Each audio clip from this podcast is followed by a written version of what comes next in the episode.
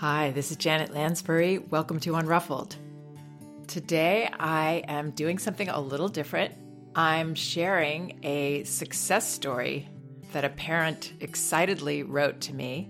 For those of you who are familiar with my written work, my books, and my posts on my website, you know that I love to share success stories. I feel it really helps all of us to get specific examples of what these principles and responses that I recommend actually look like in practice, how parents are using them. And I'm also going to give some commentary, which I don't often get to do so much in my written posts, bit by bit about this experience. Okay, so here's the email that I received. Hi, Janet. I have a success story that I wanted to write down for myself and then thought I should share this with Janet. It was a textbook Janet moment for me.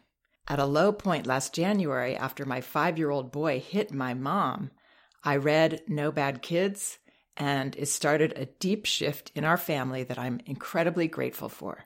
Thank you so much for your profound work. Since last January, I've read something of yours several times a week, awkwardly trying your approach wondering if I was doing it right with small successes and some hopeless moments. But today, it all came together. I'd love to share that story with you. My son and I had a conflict yesterday that we didn't quite resolve. I still felt disconnected from him this morning. So after I had done some self care, a workout, and felt well resourced, I saw that he was drawing by himself and I went over and sat next to him. My closeness started bringing up the feelings.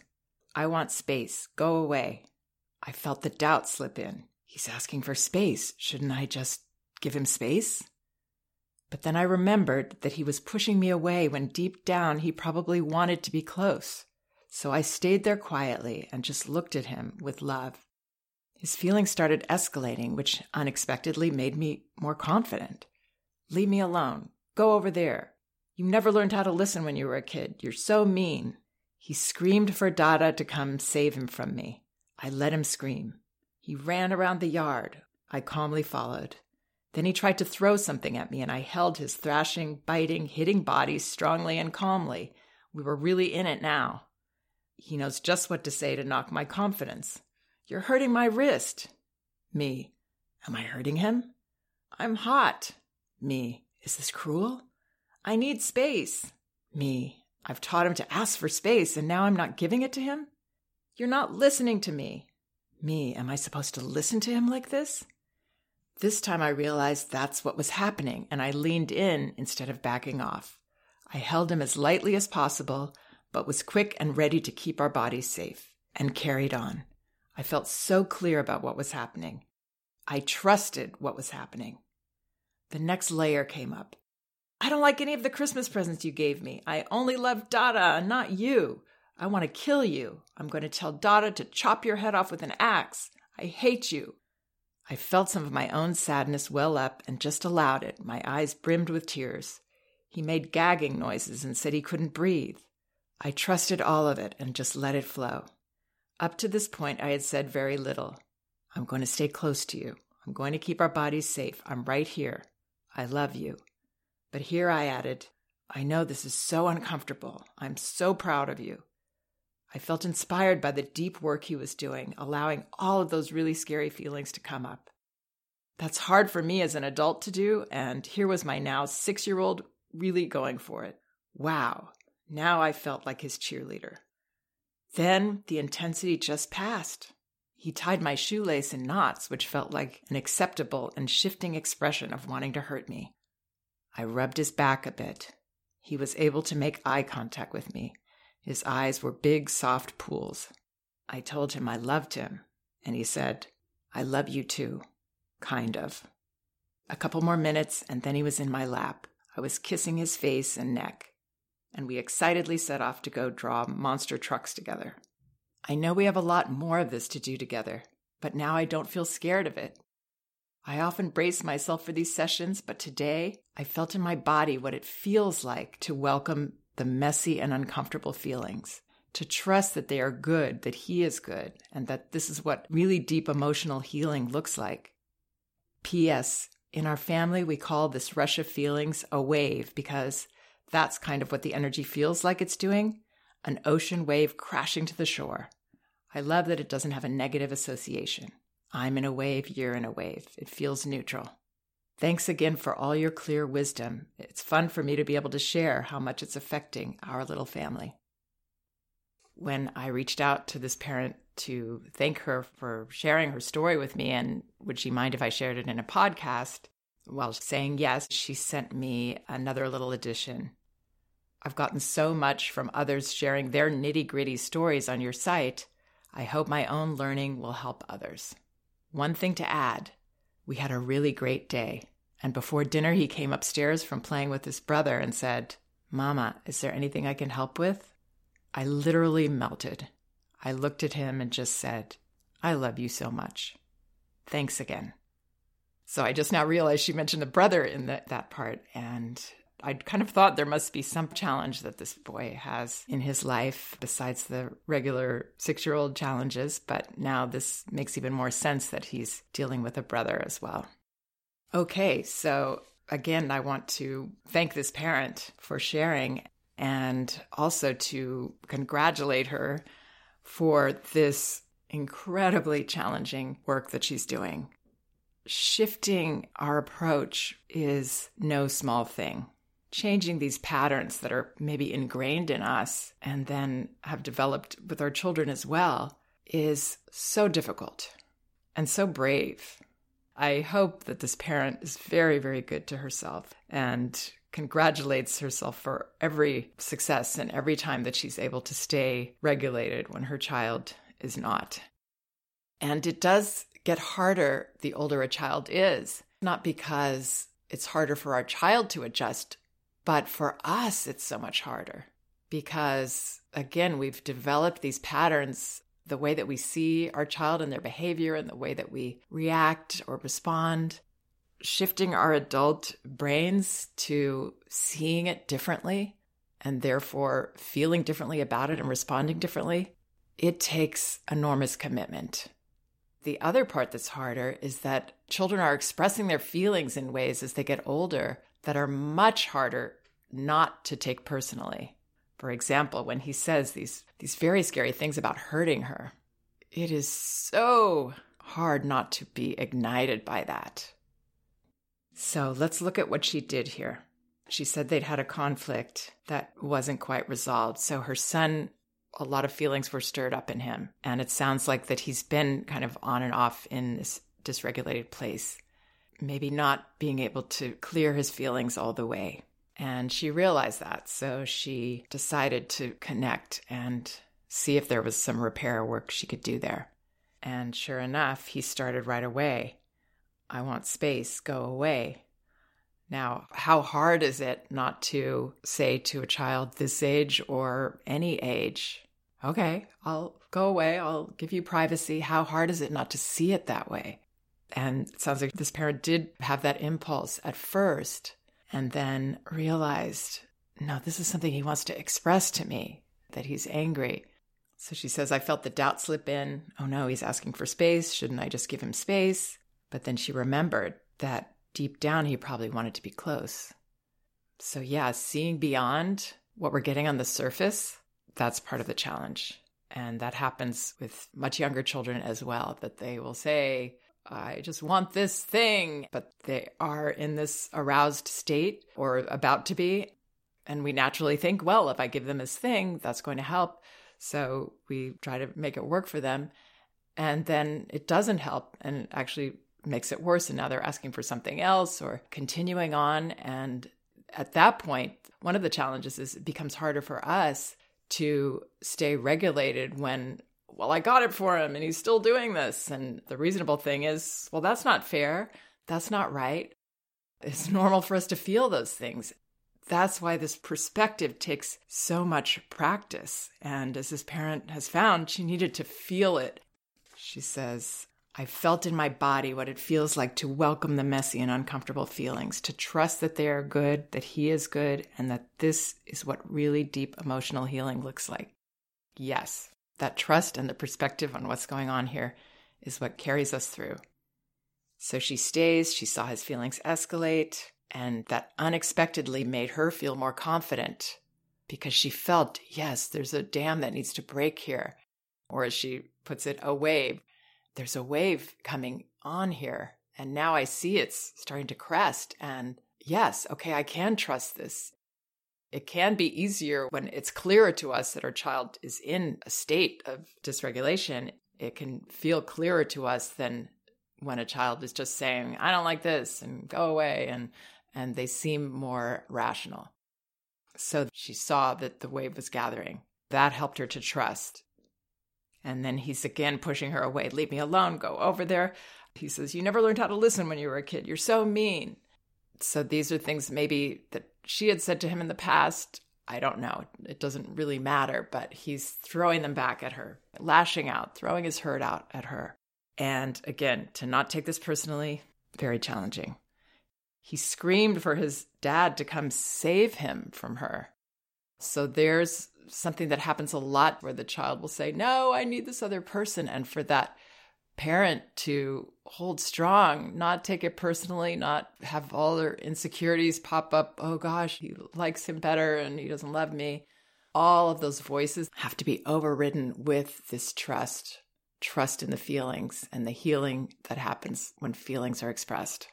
I hear a lot from parents who their child seems to have a preference, and it is so hard for that parent who is the not preferred parent in that moment to stay strong and trust that this isn't personal.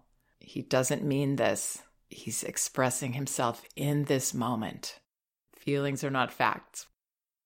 And also, maybe sometimes the other parent hears and wants to come and rescue. And of course, we can't ideally allow that to happen because then the child may seem to be getting what they want on the surface level, but this is not what they really want and really need.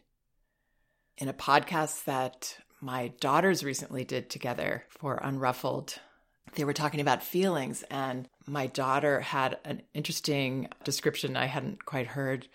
She notices that even with adults, adults have their version of a tantrum, and that when adults are in these spaces, she's noticed that it's as if they're in a blackout. And she said, You can't believe anything they say. And she's learned that these moments just need to pass for that person.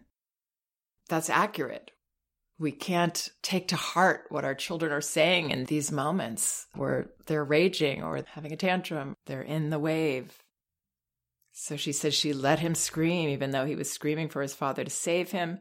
He ran around. She calmly followed. And then he tried to throw something. So she held his body. And then I thought it was great that she knew just sort of when to back off and still be containing his behavior without restraining him. I don't recommend that, but um, it sounds like she was just trying to keep him safe and let him know she was there for him, showing him she was there for him as the safe person that he can express with. This is when we have to put on our therapist hat with our children and as I've said, it's not an active working on making something happen. It's a trusting, allowing, accepting, letting pass the wave. We don't want to be riding the wave with our child. If we're riding the wave, we are going to be exhausted because children, especially young children, have a lot of waves of emotion. They need to pass through them. But if we're on them as well, we're not going to make it through the day without losing our temper or being reactive. But if we are witnessing it, letting the wave pass and trusting that it will pass, that's the best that we can do for our child to allow for the healing. So then, oh, and this part is really, really hard. When he says, You're hurting my wrist, you're hurting me, I'm hot, I need space. I mean, I've had to work with other parents whose children were doing these things, and I was the one sort of helping them contain them in their emotion. And it is very hard when children start saying, I'm thirsty, I'm this, I'm that. Or if they say, I need to hug right now, but you can see that your child is not in a place to accept that hug, that if you did try, they would be beating up against you or just kind of lashing out with the things. This is mother said so well. She said, he knows just what to say to knock my confidence. Right. So children have been figuring this out from day one where our vulnerabilities are, this is just learning and intelligence, this high awareness that young children have. So they are reading us all along and they do know just what to say. And in these moments, they will impulsively lash out and check out kind of all the places where they feel we might cave. And I guess it's a way to really share your feeling of hurt is to kind of hurt someone else. But again, they don't mean it personally. They can't help themselves. It just has to pass. I love the way she shares like all her doubts. Am I hurting him? Oh, am I being cruel? Those come up for me still every single time when I'm working with children, especially because I'm worried that the parent is feeling all these things as well.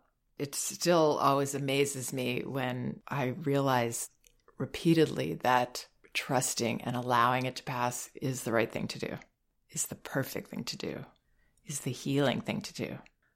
So then she says the next layer came up.